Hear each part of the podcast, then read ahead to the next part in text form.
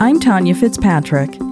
And I'm Ian Fitzpatrick, and this is World Footprints. The most interesting thing I found about myself was I remember we were having dinner in a Bedouin tent one night in the des- in the desert, and I looked at everyone that was from Israel, and they all were olive complected. And I went, hmm. And, and then I looked at everybody else in our group, and and they were all predominantly white. You know, at one point, I finally looked at everybody and I said, you know, if any trouble breaks out here in the Middle East, you guys are on your own. I'm going to grab that keffiyeh, put it on my head, and blend right in. so, I, I mean, it was very empowering. You know, actually, since then, I've realized that we really have more of a universal look and really shouldn't be meant to be made to feel differently because we're the ones that are universal.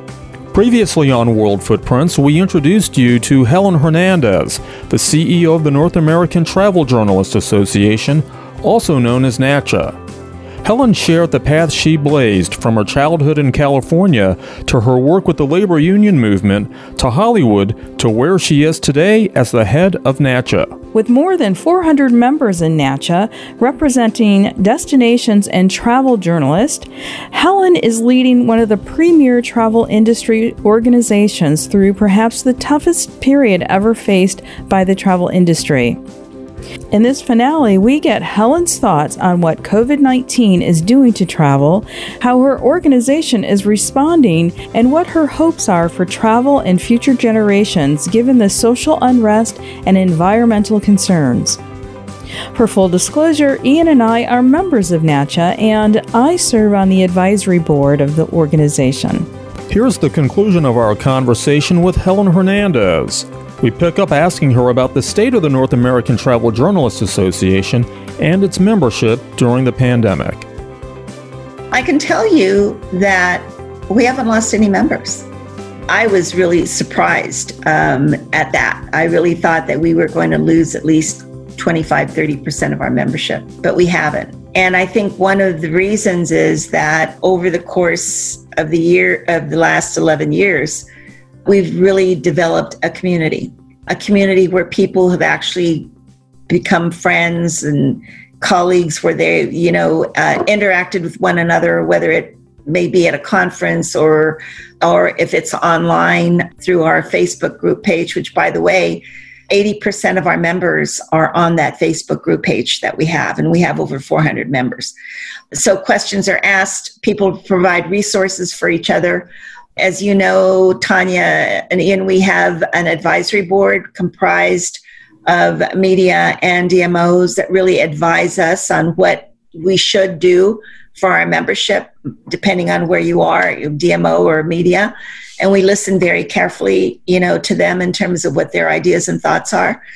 We had a virtual meeting for the membership about a month ago, which was very well received. And I believe, Tanya, you spoke at that as well. I think it's that connection is making mm-hmm. sure that people feel connected. We have a call with our DMO members every other week. And what they're doing is they're talking to each other and sharing ideas. So, um, which means that people are willing to let others know what they've done that's been successful so that they can try it in their destination. Sure. So it's, and it's also, um, how can I put it, a therapeutic session, if you will because people are wondering what's going to happen, what's going to happen, and and you know being able to be propped up and here it's going to be okay it may take a little bit of time but we're all going to be okay. And i think that's really what it's all about is just maintaining that connection and creating a community where people feel like they belong. Mm-hmm. in terms of what you're hearing from the dmos in terms of travel here in the short term what sorts of opportunities are they seizing upon right now, given that most of us can't travel the way that we're accustomed to, certainly, and people are looking at shorter trips, maybe doing things that they haven't done before, like camping. What are some of the things that you're hearing coming from the industry in terms of how they're going about promoting travel during this time? I think you hit the nail on the head, Ian, and that is they're looking at people that are living anywhere from 200 to 600 miles from any given destination. And camping seems to be the way to go. And I think if you look at the statistics right now, the big hot new uh, market are travel trailers and RVs because people are now hitting the roads. They feel that it's safer and they can control their environments. So I think what destinations are doing are promoting those services that are in within their destination with two folks within a 200 to 600 mile radius with the limitations. I mean, there are limitations with everything depending on where you go. Here in California, you really can't do anything unless you're outside camping and you have to maintain six you have to be social distance six feet apart from anybody else in addition to wearing a mask in addition to uh, washing your hands so it's really limited so i think they're doing the best they can and promoting those things that they can do within their destinations given the limitations. Yeah. We actually went camping a few weeks ago. For him it was I won't say it was the first time, but it was the first time he pitched our tent. Oh. Uh, and and I got him to buy us some hobo pie makers. He had never heard of a hobo pie. Never. What would you tell a new travel journalist, somebody who wants to start travel writing about joining NATJA now why do you think it's important to have diverse voices within the travel writing space? Well, first of all, anyone that just decides they want to be a travel writer can't join NATJA, unfortunately, because you know we have a list of uh, requirements in order to be able to be a member of NATJA, and I think what are, that what are those? You have to have published. I think it's uh, three times a year Mm-hmm. Uh, you have to have been a uh, travel journalist for, I think, two years. And so there are some requirements that you that you need to meet. And actually, they have to send us links of their articles. We actually have to check out their articles. Now, having said that, now that we're in this new space, and by the way, we review everyone's credentials every year or whenever they renew. So we're going to have to look at that again and see what that is because the reality is not everyone's going to publish this year and print magazines, for all intents and purposes, are gone. Right. Uh, everything's going to be done online. So, how do we reconfigure the requirements for NATJA? And with regard to your diversity question, it's extremely important, especially when you're looking at racial and ethnic groups. Those are markets. You know, it's it's just good business. You appeal to various markets. And I see that as uh, why, you know, DMOs really need to look at the diversity aspect of it. And, you know, as I said, I'm a Latina, I'm Mexican American. You know, if I want to attract the Mexican American audience, I probably can do it a little bit better than someone else who is non Mexican American. And the same thing would be with an Asian Pacific Islander community, community, African American community, LGBTQ community. And I always like to give the the example of uh, of Puerto Vallarta. It has become the go-to spot for LGBTQ community for vacation. And that came out of a conference that NATJA had in Puerto Vallarta, I believe six years ago, uh, with a push on LGBTQ. The destination received so many articles written about, you know, gay travel. It took off. The person who actually brought the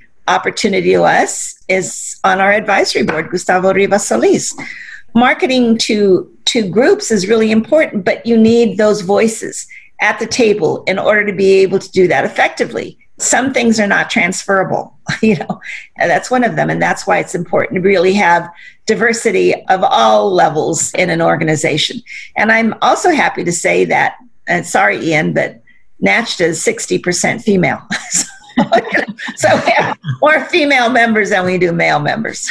well, yeah, that tends to be the case uh, across the board in this space. Uh, but I'm happy to be uh, diverse in terms of bringing the male perspective and other points of view to the organization. Uh, That's so, not transferable either, by the way. Helen, as we contemplate the future in terms of the role that an organization like NATJA can play in terms of helping journalists tell the stories that need to be told. You certainly pointed out how a destination can be transformed by pinpointing and telling stories that appeal to groups that may not necessarily have been the traditional focus. So there's an education role there for NATJA to play with respect to getting journalists up to speed. But with respect to the DMOs, what sorts of challenges and opportunities do you see there? A lot of the the DMOs that you work with represent a lot of middle America, smaller places that aren't necessarily high on the radar screens of people, but you've brought NATJA to these communities and have opened up possibilities there. So, how are you looking at things going forward in, in terms of where you and the organization can make a difference with, with journalists and with the DMOs? Bringing the two groups together is really important. And creating and developing those relationships are extremely important. With dmos we have really concentrated on the second and third tier dmos in terms of membership.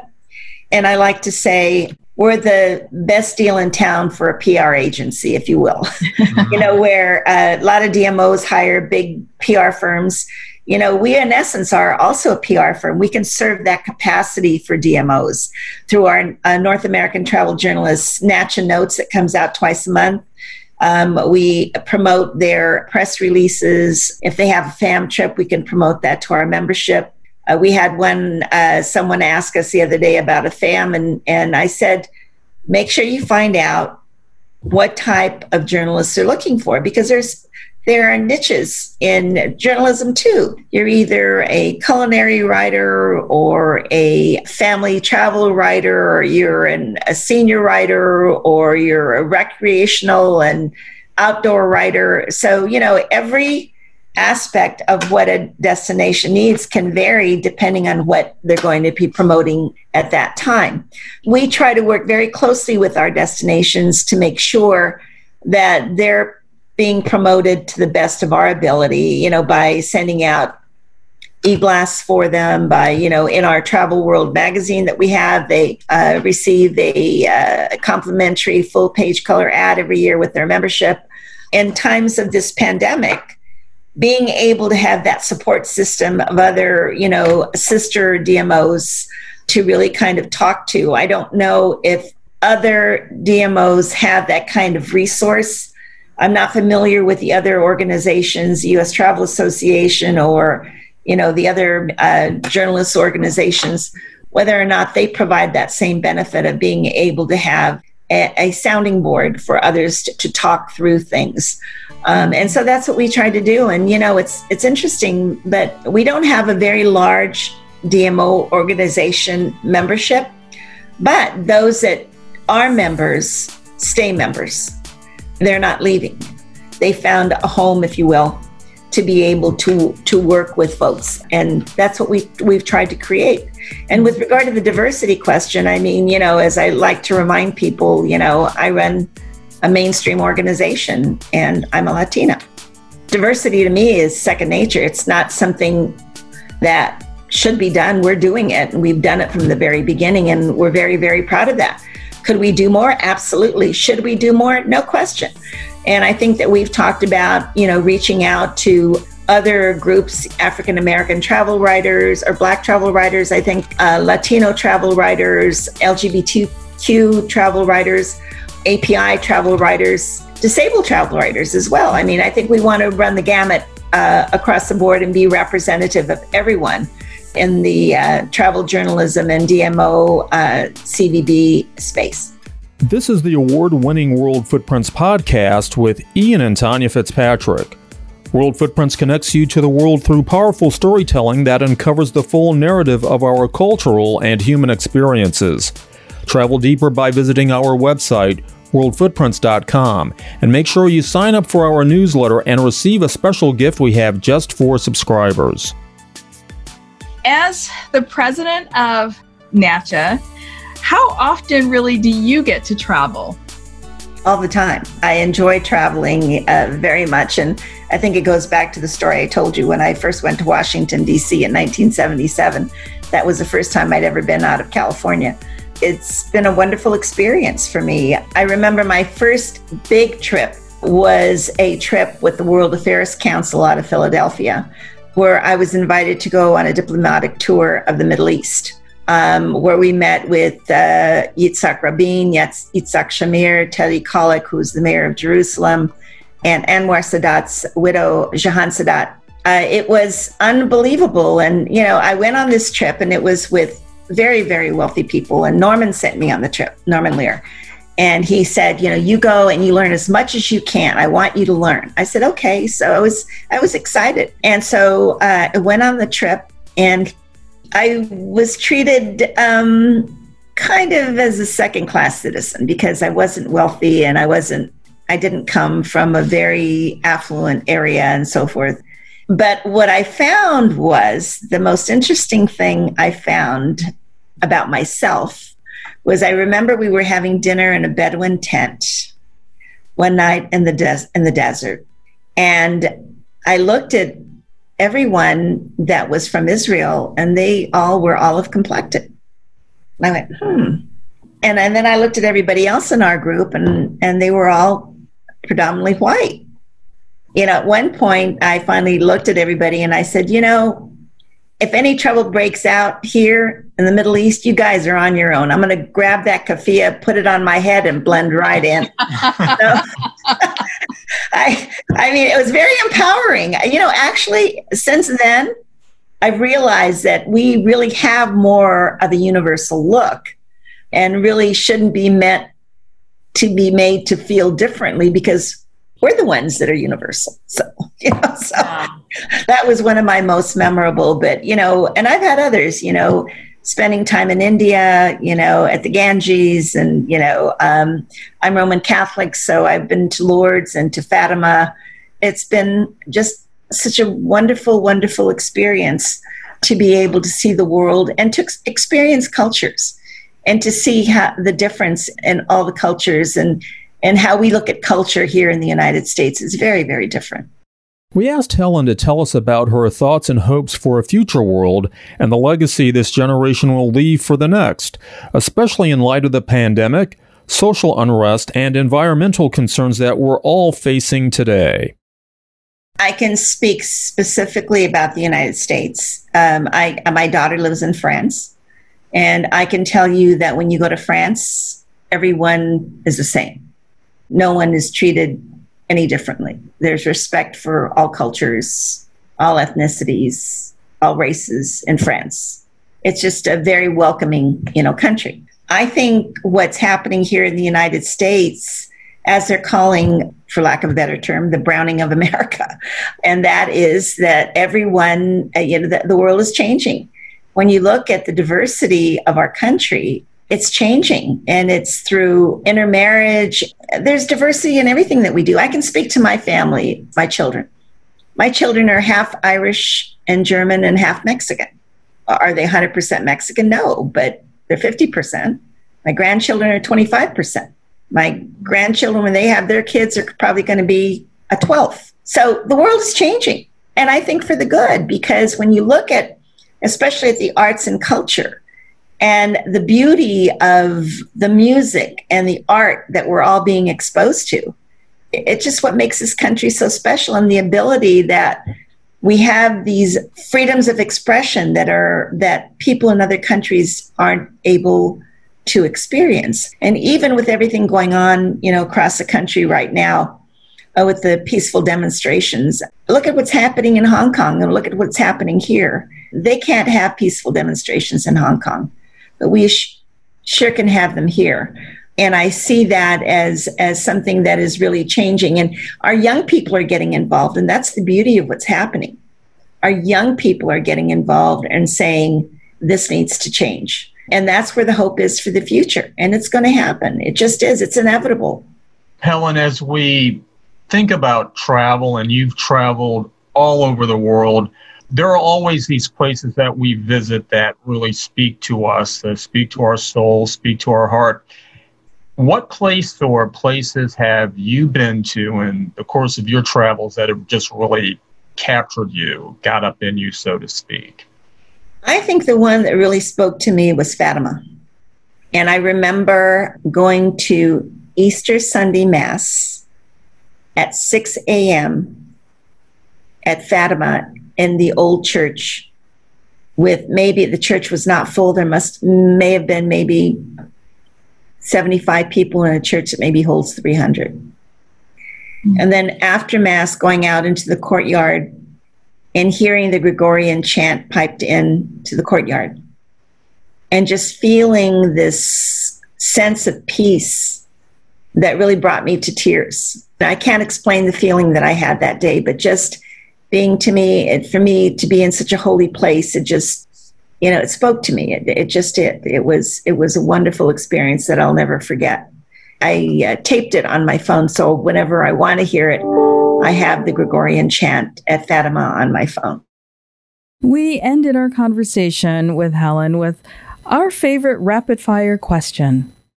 Pretend that the world is almost back to normal or whatever this new normal is, but it takes us back to a mm-hmm. place where we're comfortable with and have been accustomed to. And you're on a, a long haul flight to wherever you desire. Who would you choose to sit next to, past or present, on this long haul flight, and why? Wow. Who would I have sit next to me? Past or present? That's a great question. Well, one would be my grandfather. I would want my grandfather there because I would have him as a captive audience. and the reason is that, you know, uh, he had 40 grandchildren. and so I would have him all to myself and hear about his stories when he was, you know, with uh, Pancho Villa and learning about, you know, hearing about that firsthand experience that he had in Mexico and the revolution. The next one that I would have would probably be Caesar. I wanted you know to learn more about what he had done or specifics. I know the general story. He also was about nonviolence. You know, I would really like to explore, you know, all of that with him. The other would be Mother Teresa. I, at another time, I was actually in India, um, in Calcutta, on an Easter Sunday. and I went to Mass with the sisters of, of Mother Teresa in the convent. And I was so moved by being there and experiencing their poverty and also their generosity, providing food for the poor and going through the orphanage there. And, and I'd really like to talk to her about what motivated her to do what she did for the children, you know, of India. And then the other one I think would be Michelle Obama. Um, I would like to know um, what her her road has been and where she is today, and how she dealt with the challenges on so many levels, uh, from the time she married Barack to, you know, the campaign for him to be elected president in uh, 2008 and then post presidency, and how their daughters survived it all. I can imagine it's not easy being a child of a president. So, yeah, so I think those are kind of some of my thoughts. probably, I think, um, I think ideally a, a, private Lear jet with all of your your wishes. That would be that would be better than just. Uh, oh yeah, you know, great! I'd love it. well, Helen, thank you so much for sharing with us today. No, thank you again for the invitation and, and to be continued. I love Helen's story and speaks to a lot of things. It speaks to the ability to rise above adversity, which we are all going through and have gone through our, our whole lives, including now. And I think it also speaks to her leadership, the leadership she has shown in an organization that we've been members of and that I serve on the board for. You know, the fact that no one has left, even during these tumultuous times, I think speaks very highly uh, about her. And it says a lot about the value the members from the DMOs and the journalists see in the organization. Clearly, these are tough times and everyone has to make tough choices financially, but the fact that they haven't lost any members does speak volumes. Despite what we're going through right now, I'm very hopeful about the future of travel. I mean, and I don't believe that that is Pollyannish. I, I really believe the travel industry is going to come back, and, and all of us are going to rise above uh, where we are right now, and, and this area, this era of uncertainty. And I'm looking forward to that, and and I hope we keep camping too, dear. And we will, and you know, everyone has to make adjustments. We're not going to hop on a plane or travel thousands of miles to faraway destinations, but there are places where we can find close to home uh, that allow us to have a travel experience, to interact with other people, to see something and experience something new, even if it's a place we've gone to before. It's always a different experience. Yeah, but I am looking forward to the trips that we had planned this year Japan for the Olympics and hiking the Inca Trail and even Micronesia. I'm really looking forward to those opportunities. So, as we close, we want to leave you with this thought from an unknown author, but it really reflects the World Footprints mission. The beauty of the world lies in the diversity of its people. We're Tanya and Ian Fitzpatrick, and we are honored that you chose to take this adventure with us. Thank you so much for spending time with us and allowing us to connect you to the world through the stories we share on World Footprints. This World Footprints podcast with Ian and Tanya Fitzpatrick is a production of World Footprints LLC, Silver Spring, Maryland. The multi award winning podcast is available on worldfootprints.com and on audio platforms worldwide, including iHeartRadio, Public Radio Exchange, iTunes, and Stitcher. Connect with the world one story at a time with World Footprints. Visit worldfootprints.com to enjoy more podcasts and explore hundreds of articles from international travel writers.